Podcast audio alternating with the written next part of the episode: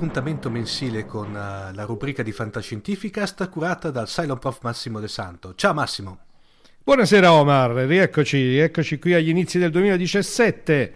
Il mio ultimo intervento è stato nel 2016, quindi possiamo veramente dire che ci siamo sentiti l'anno scorso. Infatti. La, sol- la solita battutaccia, vabbè. Siamo un po' stanchi, dai, eh, quindi che dobbiamo fare? Ci buttiamo sul sicuro. Ok, eh, diciamo che questa, da, dal fuori onda dicevamo che tratterai, come dire, una parte 2 di un argomento che ha fatto abbastanza successo su Fantascientificast.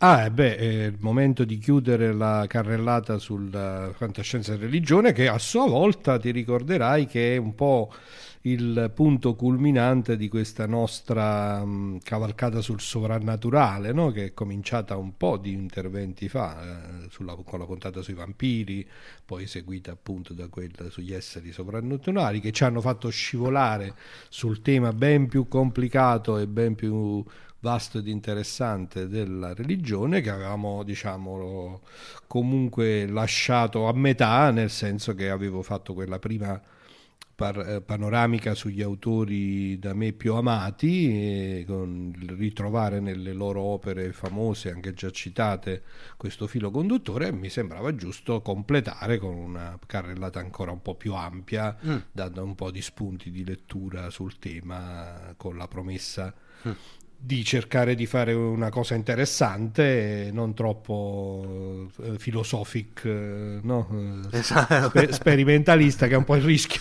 esatto. che si corre. Infatti, appunto, senza, eh, senza togliamoci il pensiero. Va. Esatto, senza sparare eh. in toni new age oppure eh. troppo spirituali ai massimi livelli. Bene.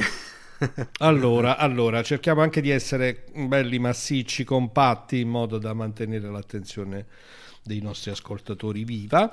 Eh, una doverosa premessa, il tema è appunto estremamente articolato e complesso, quindi come già fatto nella prima parte, anche questa seconda parte è eh, costruita sulla base del gusto, cioè sul fatto che eh, con questa idea, con questa associazione di idee della ricerca di tematiche che in vario modo hanno a che fare col concetto di religione, eh, però io quello che voglio proporre sono delle letture belle, delle esperienze no, di incontro con grandi autori eh, di diversi periodi eh, della fantascienza che io comunque considero d'oro, di quella diciamo della migliore, mm. di buona qualità e quindi diciamo l'idea è di dare degli spunti di lettura, no? che poi magari contengano anche la possibilità di questi approfondimenti un po' più intellettuali, vai se vuoi, su tematiche specifiche, questo è vero, ma non è, eh, non è quello il nostro filo conduttore, il nostro filo conduttore è la passione per la bella letteratura di fantascienza e quindi di solito questo coincide o col ritrovare un bel romanzo, un bel racconto, no? eh, oppure con l'avere come riferimento eh, dei grandi autori, degli autori che ti piacciono. Questo è in particolare il mio approccio in questo caso, quello degli autori che hanno eh, accompagnato no, tutta la mia formazione della fantascienza come dei punti di riferimento perché scrivono belle storie, storie interessanti, divertenti. E eh, dunque mh, c'è soltanto da scegliere, perché veramente ce ne sono tante. Eh, già lo dicevo appunto nella prima parte, eh, in, in, effetti abbiamo gioco facile, no? perché poi eh, la religione si accompagna sì con l'idea di Dio, con l'idea di eh, vita e morte, eccetera, eccetera, soprannaturale, però fondamentalmente sempre la, eh, diciamo, il tentativo di dare una risposta alle domande di mm. fondo. Mm. E, e, quindi alle domande che eh, sono poi il filo conduttore del senso del meraviglioso della fantascienza. No? Questo sono certo di averlo già detto, per me la fantascienza è una passione soprattutto legata a questa curiosità di fondo, a questa domanda su uh, chi siamo, da dove veniamo e che cosa ascoltiamo, come è stata brillantemente sintetizzato, devo dire, eh, come claim della prima parte. Vabbè, basta, dai, allora. Eh, però diciamo, cominciamo con un grande classico, veramente un grande classico. Eh, Clive Stapleton Lewis, mm-hmm. se l'ho pronunciato bene, uno degli Inklings, il gruppo di mh, mm, scrittori che eh, costituì un circolo di appassionati e che vantava fra i suoi membri più famosi appunto Lewis e Tolkien. Uh, per scommessa con Tolkien, il nostro signor Lewis uh, de, si mise a scrivere una trilogia di fantascienza, uh, ambientata, storie ambientate nello spazio cosa che era un, diciamo, abbastanza diciamo, innovativa per il loro genere di scrittori e come sappiamo scrittura che più, era più legata alla riscoperta delle tradizioni fantastiche, no? Eh, anche Lewis è famoso al grande pubblico, è noto al grande pubblico per il ciclo delle cronache di Narnia che hanno sì. avuto poi anche una uh, versione cinematografica di cui devo dire la prima la prima realizzazione mi era piaciuta abbastanza, mh, mm, le successive sì. un po' di meno. Eh, lui si diceva famoso al grande pubblico per questo discorso del fantasy, si lanciò in questa trilogia di fantascienza e una caratteristica che legava questo gruppo di appassionati, questo circolo degli Inklings, era anche quello di essere eh, tutti cattolici e eh, anche diciamo profondamente convinti e impegnati non era quindi possibile, eh, in particolare Lewis tra l'altro è stato addirittura un apologeta, ha scritto diversi libri eh, apologetici sulla religione cattolica eh, e non era possibile quindi che nelle sue, nei suoi racconti di fantascienza non ci fosse questa indagine, questa eco oh, di quello che lui credeva, quindi del fatto che ci fosse una presenza eh, divina, eh, non per modo di dire, una presenza divina concreta all'interno del mondo reale, cosa che lui poi appunto proprio racconta in questa trilogia, eh, sono tre romanzi scritti nel 38, nel 43 e nel 45, il primo si intitola Lontano dal pianeta silenzioso, il secondo si intitola Perelan, Perelagra, e il terzo si intitola Quella orribile forza.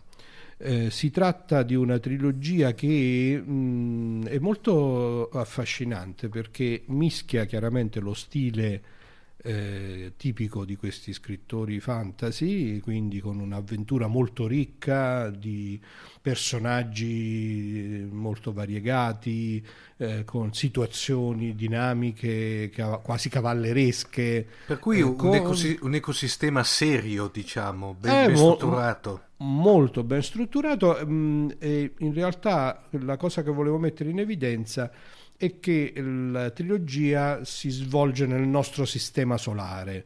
Eh, il primo romanzo fondamentalmente eh, conduce a esplorare Marte e poi rapidamente si scopre che anche Venere, Mercurio, tutti i pianeti del sistema solare sono abitati e sono appunto, come dicevamo, eh, sono sotto mh, l'influenza o il controllo di esseri sovrannaturali, di potenze angeliche o demoniache.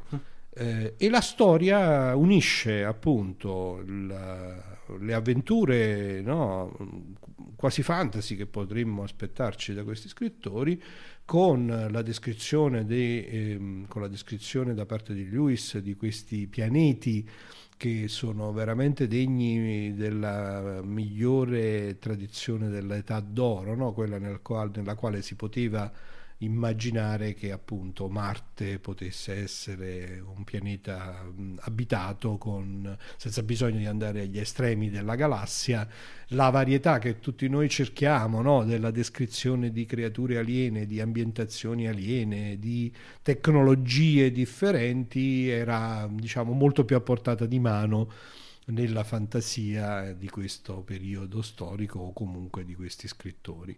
Ehm, la storia ovviamente quindi in realtà eh, perché ha a che fare sia con la fantascienza che con la religione, l'abbiamo detto, perché l'ambientazione è fantascientifica, ci sono le astronavi, ci sono i viaggi eh, interplanetari, ci sono vari espedienti ed incontri con eh, realtà aliene e nello stesso tempo c'è questa scoperta del fatto che tutto il nostro universo, il nostro mondo, in realtà è condizionato in qualche maniera e comunque eh, diciamo, scena anche dell'incontro-scontro tra queste potenze angeliche e demoniache, eh, i protagonisti man mano scoprono che cosa significa questo fatto e si confrontano con i grandi temi dell'essenza di Dio, del senso della vita, che poi è un po' quello che appunto torna in tutte queste storie che questa sera, in tutti questi racconti, in tutti questi personaggi, in tutti questi autori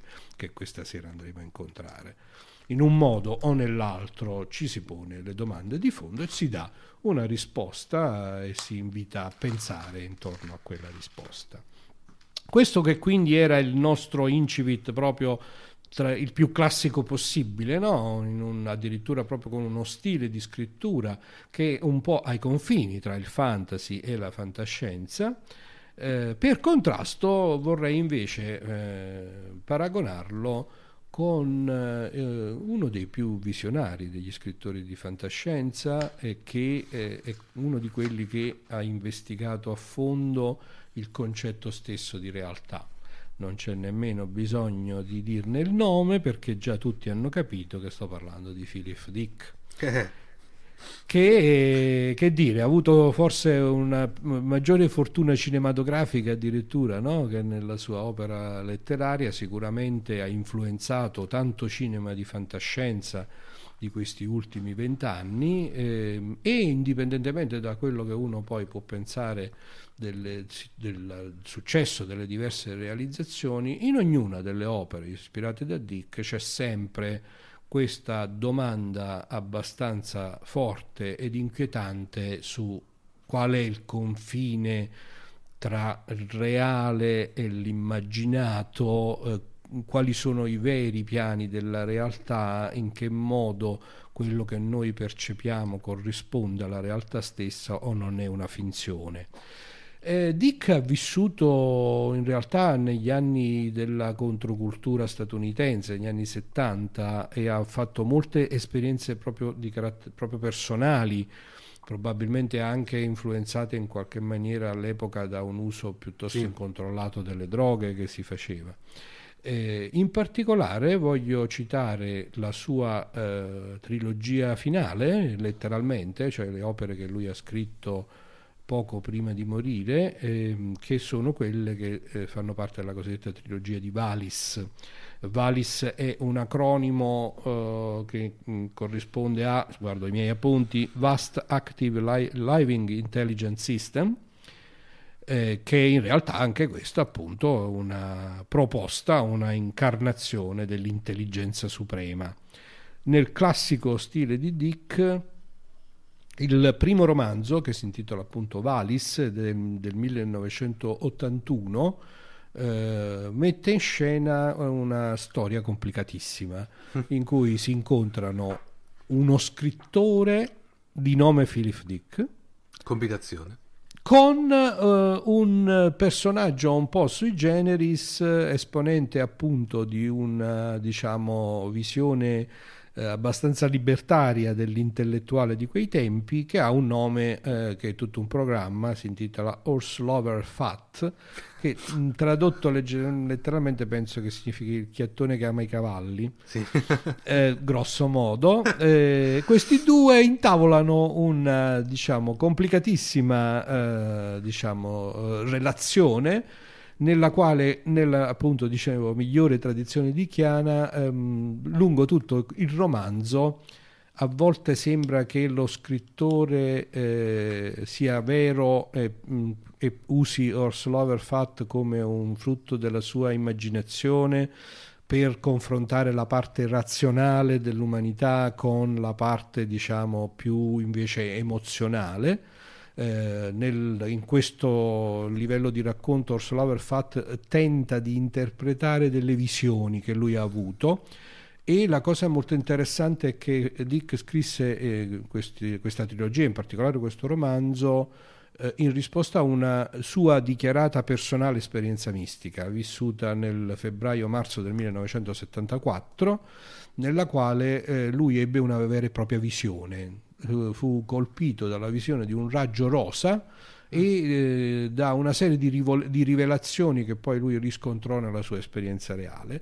Per cui a partire da questa, diciamo, questo mix fra la realtà vera di Dick, eh, la costruzione del dialogo tra appunto scrittore che si chiama come lui nel romanzo che eh, non si capisce se davvero incontra questo personaggio oppure lo sta fingendo. Poi a un certo punto si invertono i ruoli e nella narrazione di Dick Ursula Overfat è il vero protagonista e lo scrittore è una sua finzione immaginifica Mamma. nella quale lui cerca di e eh, vabbè avete capito ma, vabbè Dick ma, Dick dai non c'è niente sì, da sì, dire infatti, eh, la no... cosa interessante è che appunto tutto questo eh, è lo spunto con una serie di citazioni intricatissime di testi sacri, gnoseologici, ispirati alle più disparate religioni, eh, passando per lo gnoseologismo cristiano, buddismo, eccetera, eccetera, è tutto un, diciamo, una scusa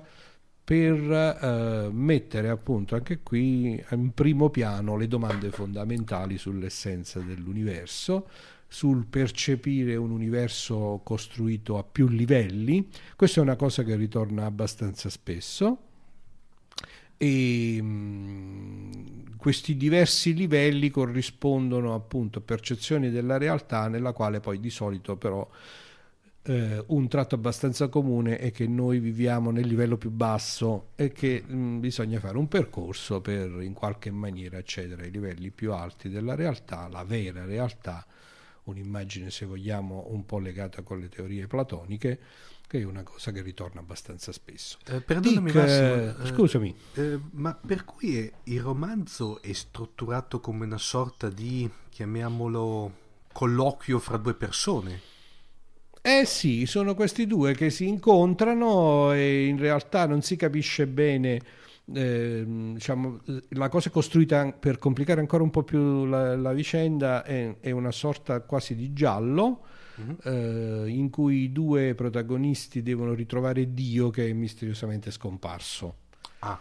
Eh, insomma, appunto, è puro stile di Chiano. Sì. È, è, impossibile descriverlo, bisogna leggerlo eh, e bisogna leggere se, con un po' di pazienza, a me personalmente credo di averlo già detto, per esempio Dick non piace come scrive, per cui è un po' faticoso, cioè si deve fare un po' uno sforzo intellettuale apprezzando la genialità di certi passaggi, facendo un po' la fatica, almeno per me, eh? poi invece conosco persone che sono eh, molto molto affascinate dallo stile con cui scrive eh, bisogna fare lo sforzo, dicevo, di leggere non solo il primo romanzo, ma anche gli altri due, che eh, sono rispettivamente La Divina Invasione e La Trasmigrazione di Timothy aspetta, Harker eh, che eh, in qualche maniera diciamo, proseguono questa esplorazione di Dick con, eh, diciamo, delle, con, del, con, un'impostazione un po' meno caotica del primo romanzo, quindi in qualche maniera aiutano un po' di più chi volesse approfondire le idee eh, che Dick mette in quest'opera eh, narrativa che poi riflettono però il suo modo di vedere il mondo, che è estremamente interessante. Ecco, poi uno può pensare quello che vuole e anche considerarlo un pazzo eh, scherzato no, era, era, effetti- era un pazzo. effettivamente era, era così pazzo. però ci sono tutta una serie di interessantissime riflessioni e sono quei libri che poi ti fanno pensare davvero e abbiamo cominciato alla grande con questi due signori per cui manteniamoci assolutamente allo stesso livello citando Kurt Vonnegut Jr., che è uno dei grandi scrittori in assoluto della letteratura contemporanea, uno di quelli che ha cominciato con la fantascienza, non l'ha mai abbandonata, ma poi ha avuto un grande successo eh, come appunto nella letteratura tradizionale eh, e eh, è noto eh, ai più per Mattatoio numero 5 ma eh, l'opera che voglio citare oggi è Le sirene di Titano. Le sirene di Titano vale la pena di citarle anche soltanto per avere il piacere di pronunciare le parole infundibolo cronosinclastico. Perché il eh, romanzo eh, evidentemente satirico di Kurt Vonnegut Jr. Eh, ruota intorno a questa meravigliosa creazione letteraria dell'infundibolo cronosinclastico. Eh, l'infundibolo cronosinclastico è il luogo in cui tutte le verità trovano il loro posto. E che vedevo dire? è sostanzialmente mm. un incrocio tra uh, l'Aleph di Borges, uh, il luogo in cui no, il sì. punto, un punto di singolarità in cui si ritrova l'intero cosmo, eh, e una sua versione diciamo un po' più filosofica perché eh, o se vogliamo potrebbe anche essere il confine tra la realtà come noi la percepiamo e la realtà quantistica perché anche lì in fondo la nostra percezione del reale in qualche maniera si confonde scompare, eh, si trasforma in questa misteriosa miscellanea di punti materiali e onde.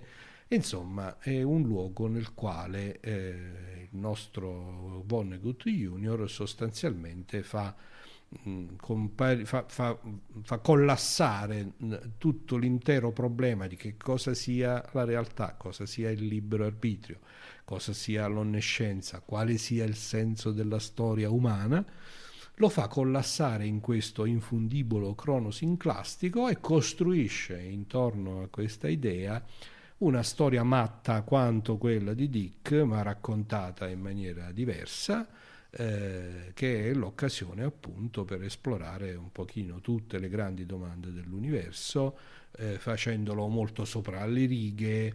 Eh, basti dire che in questa storia ci sono protagonisti del tipo il più ricco uomo eh, del mondo, eh, ci sono eh, c'è l'inventore, diciamo, c'è il, più che l'inventore, il primo viaggiatore interspaziale che ha la fortuna di cadere appunto nell'infundibolo cronosinclastico eh, ci sono gli abitanti del famoso pianeta Trafalmadore, che è il pianeta eh, diciamo che è un po' l'icona diciamo, delle idee eh, di, di Vonnegut Junior. Ci sta un robot ehm, diciamo eh, è quasi eterno eh, che aiuta i protagonisti della storia Sembra, uh, Massimo, de, sembra, così... mol, sembra, molto guida galattica sì, esatto è un, sì, sì, sì, beh, io avrei detto con delle infiltrazioni anche mm. di Futurama però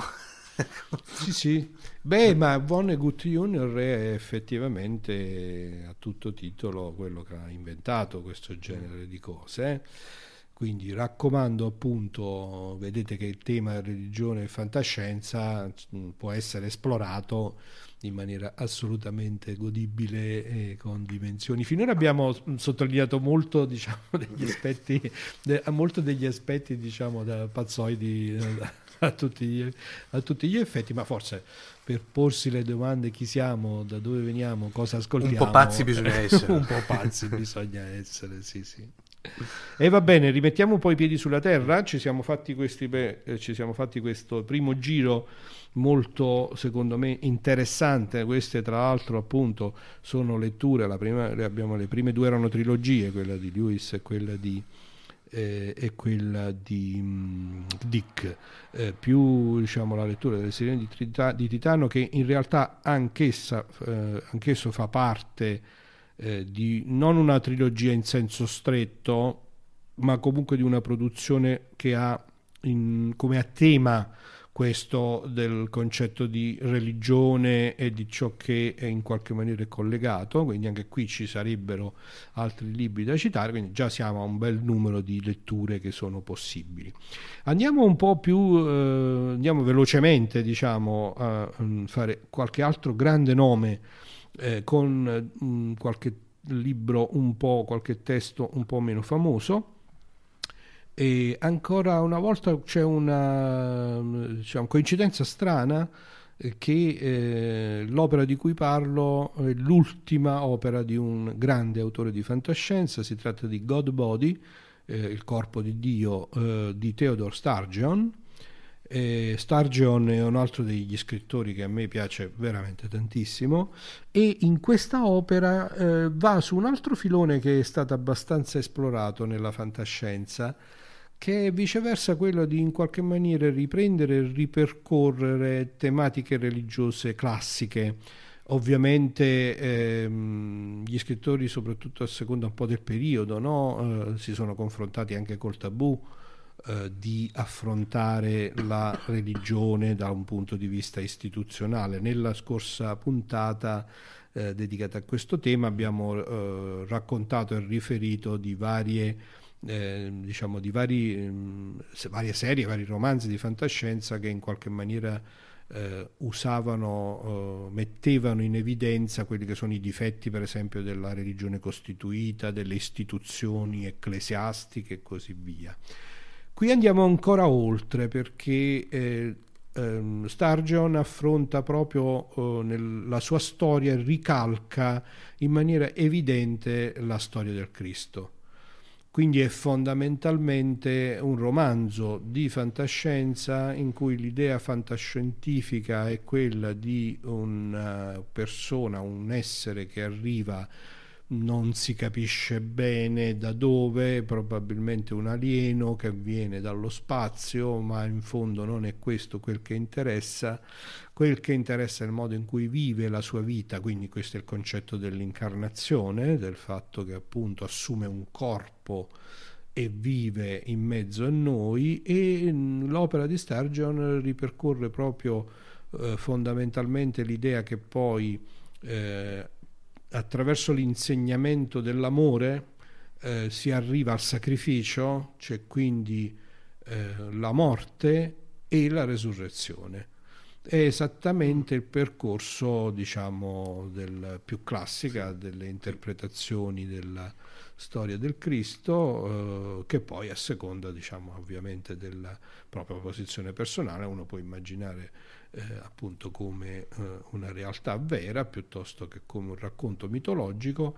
Eh, nell'intento di Sturgeon eh, c'è evidentemente questa idea di esplorare eh, quest'altro, quest'altro profondo tema della religione, cioè sul senso della nostra esistenza e delle scelte che, che uno fa, eh, diciamo appunto che, che, significato ha la propria vita e se è possibile attraverso queste scelte in qualche maniera immaginare una vita che addirittura sconfigge la morte. Sono tematiche, come vedi, eh, molto molto delicate e la cosa molto interessante e molto bella è scoprire che tanti autori di fantascienza sì. si sono confrontati addirittura fino al punto di immaginare storie come questa, God Body, sì che ehm, sono proprio evidentemente eh, ricalcate, ripensate come una riflessione su temi molto profondi.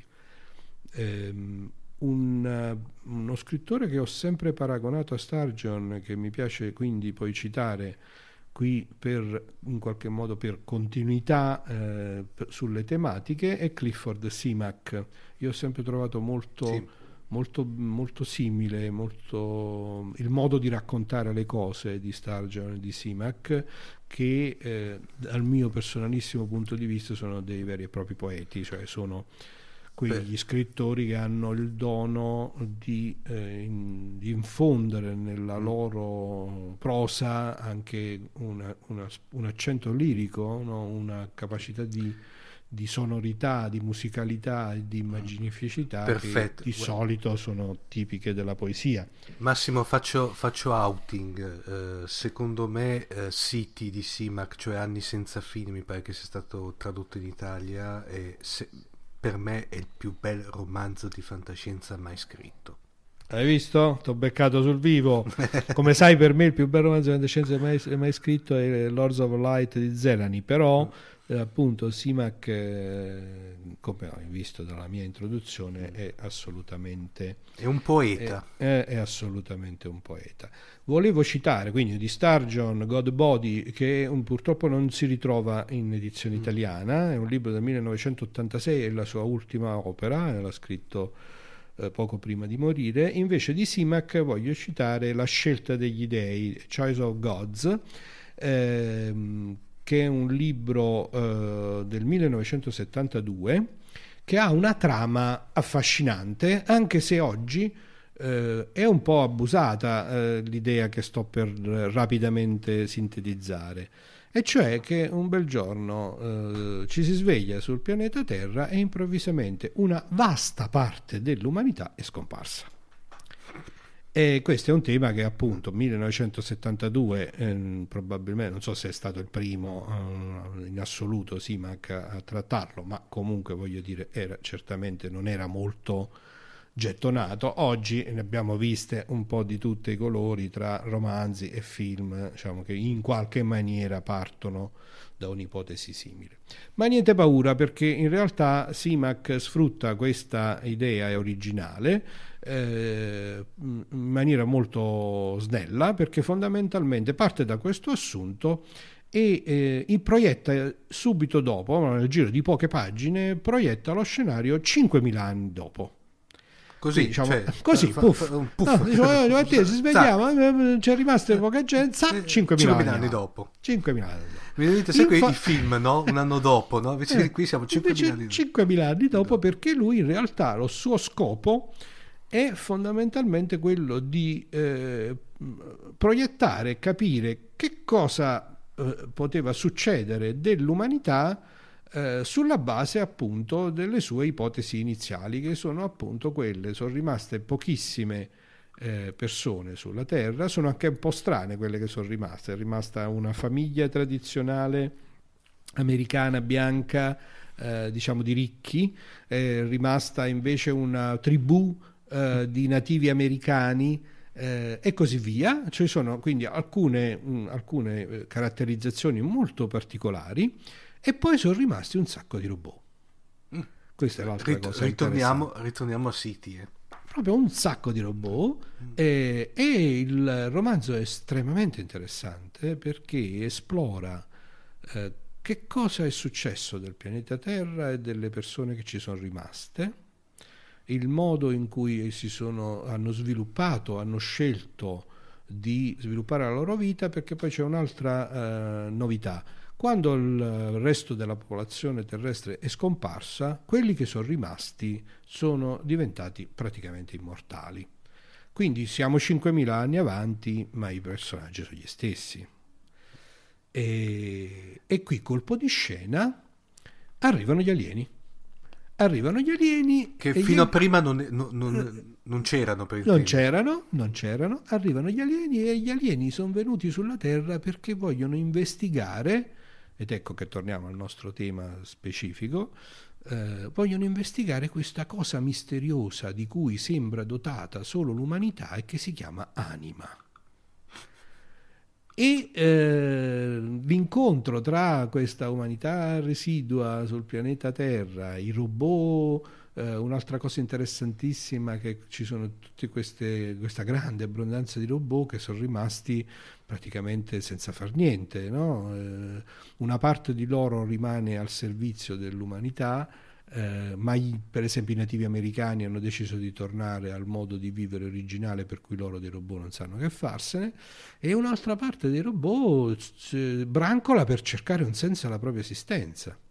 E quindi una delle parti più belle del libro è proprio quello in cui descrive il modo in cui i robot sono alla ricerca del loro personale senso dell'esistenza. Ma per tornare all'anima dell'umanità ancora un colpo di scena che oggi sa un po' di déjà vu, ma che all'epoca era effettivamente molto innovativo. Questo alieno, questi alieni che, che vengono a visitare il pianeta Terra portano con sé la notizia del fatto che al centro della galassia c'è Dio.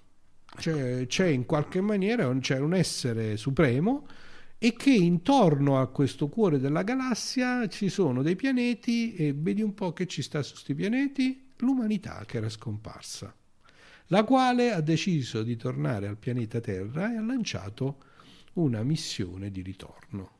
Queste sono le premesse di questo, secondo me, capolavoro di Simac, A Choice of Gods, scel- la scelta degli dei, tradotto in italiano, che raccomando assolutamente a tutti di leggere. Eh, a me è piaciuto veramente tantissimo.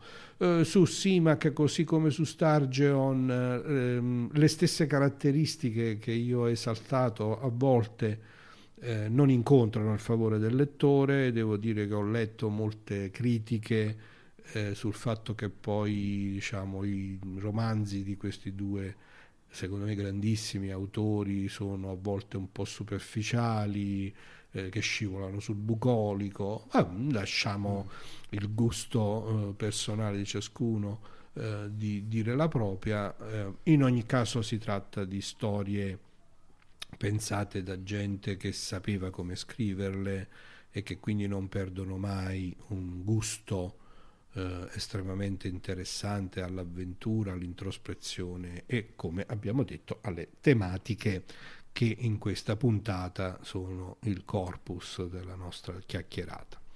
Eh, tor- vado rapidamente verso la conclusione, ce ne sarebbero veramente tante di cose, ne butto lì qualcuna, eh, grandi classici, Van Vogt del libro di Ptat, che esplora l'idea di che succede se un dio si risveglia sulla terra e eh, si ricorda, comincia a ricostruire un po' di problematiche divine del tipo che ha due mogli divine che se lo contendono eh, raccontata alla Van Vogt quindi anche lì uno scrittore che o lo ami o lo sì. odi eh, però è un, sicuramente un, un, pezzo di bravura eh, del 1943 che vale la pena di andarsi a ripescare peraltro è abbastanza breve eh, Arthur Clarke con La Stella, che eh, Clarke fa la sua riflessione amara eh, su che cosa potrebbe significare quella che per noi è stata la Stella Cometa. È un racconto molto famoso, mm, diciamo, non, non, lo voglio, diciamo, non voglio svelare. Mm. Nei, nei, dettagli la riflessione, diciamo, questo è un racconto di Clark come sempre molto ben scritto, eh, questa volta con un sapore effettivamente molto amaro. E infine, eh, allora no, ancora due cose.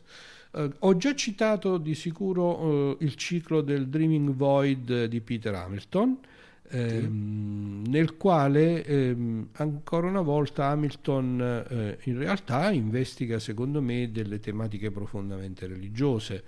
Lì il contrasto della storia è tra un mondo super tecnologizzato come noi lo conosciamo, eh, spinto agli estremi della fantascienza hard di cui Hamilton è maestro, eh, quindi con un futuro in cui l'umanità effettivamente è arrivata a dominare eh, le tecnologie in maniera stupefacente, è entrata in contatto con una serie di eh, civiltà eh, diffuse nell'universo, alcune più avanzate, altre meno, insomma tutte le tematiche classiche della fantascienza hard, eh, messo in netto contrasto con un mondo invece ispirato al più squisito dei fantasy, un mondo in cui dominano le forze sostanzialmente della mente e, e dove la tecnologia è praticamente assente. E la cosa, l'invenzione interessante di Hamilton è che questi due mondi in fondo sono l'uno dentro l'altro sì. eh, e eh, nella ricerca, nel cercare di capire in che modo sono correlati, ci si pone delle domande sul senso ultimo dell'universo. Eh, anche se le conclusioni a cui poi arriva la soluzione che trova Hamilton eh, lascia un po' la mare in bocca mm, perché alla fine è una soluzione che si basa sul concetto non meglio definito di trascendenza e quindi diciamo da questo punto di vista vabbè insomma è un po' un colpo, un colpo gobbo al lettore eh, però vale secondo me la pena di, è, è, molto interessante in questa enorme trilogia di Hamilton per chi ha la forza di leggerla eh, perché è una di quelle opere sì. insomma eh, è, è, pesante, è, pesante ma anche da, secondo me dal punto di vista negativo diciamo eh. sì sì sì è veramente questo è, importante ecco forse è pesante questo è il difetto di Hamilton il difetto di Hamilton che se ti lasci catturare è anche il suo pregio da, nel senso che appunto hai voglia di leggere, eh? eh, però eh, indubbiamente pesante, come dici tu, un po' faticoso. Però la storia vale la pena, eh? quindi mm. la inserisco con piacere in questa carrellata eh, su fantascienza e religione e infine ehm, vorrei concludere con un piccolo gioiello di Richard Matheson eh, che si intitola Il viaggiatore e che è stato anche tradotto con Viaggio nel tempo fino al Golgota. Qui torna eh, appunto eh, il tema specifico della eh, domanda sul Cristo eh, in una forma molto diversa. Eh, il, il, racconto si svolge eh, definendo un viaggio nel tempo in cui un viaggiatore appunto temporale va ad assistere alla crocefissione.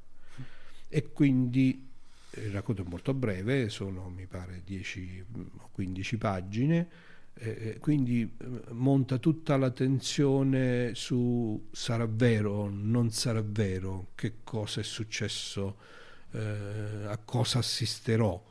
Eh, racconto Matheson da questo punto di vista è bravissimo, riesce veramente a farti palpitare il cuore non voglio assolutamente raccontare che cosa succede, lasciandovi la curiosità di andare a cercare questo racconto, si intitola The Traveler, il viaggiatore in inglese. Si, si trova, mm. si trova, si trova in, una, un, uh, in un'antologia? Si trova in un'antologia di Urania in Italia, è stato, è stato edito in un'antologia di Urania che si intitola, credo, Terzo dal Sole, è un'Urania dell'84 eh, il racconto è del 54, non è difficile trovarlo né in italiano né in inglese, quindi i nostri ascoltatori possono facilmente reperirlo e ve lo raccomando assolutamente perché io mi sono emozionato, è scritto in una maniera veramente fantastica e poi indipendentemente da appunto quello che poi vorrete ritrovare nel modo in cui Matheson ha sciolto questa domanda, che cosa è successo davvero, vale la pena di leggerlo. Ed è, credo, una degna conclusione di questa seconda parte della nostra carrellata su fantascienza e religione che spero abbia dato spunti piacevoli di lettura ai nostri ascoltatori. Mazzo, uh, uh, come dire, mi hai mandato in overflow. eh beh, il rischio c'era, eh, sì. anche perché hai visto che poi sono tutti grandissimi, sì. no?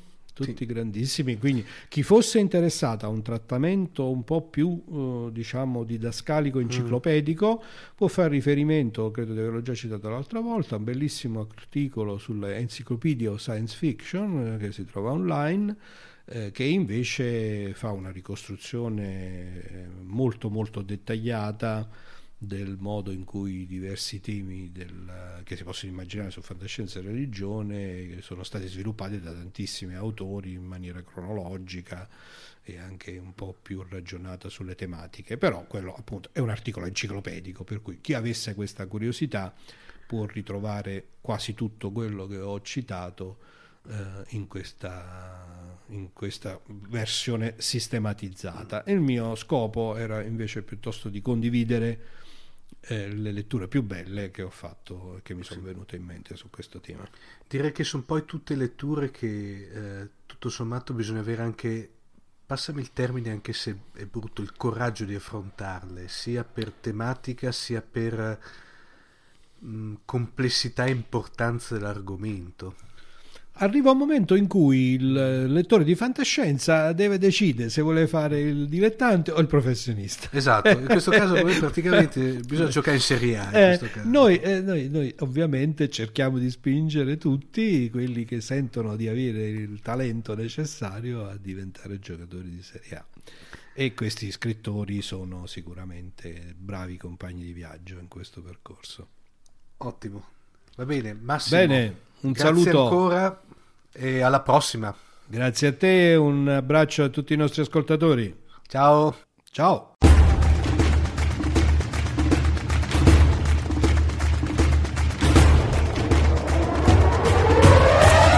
Dal ponte di comando di Fantascientificast è tutto anche per questa puntata.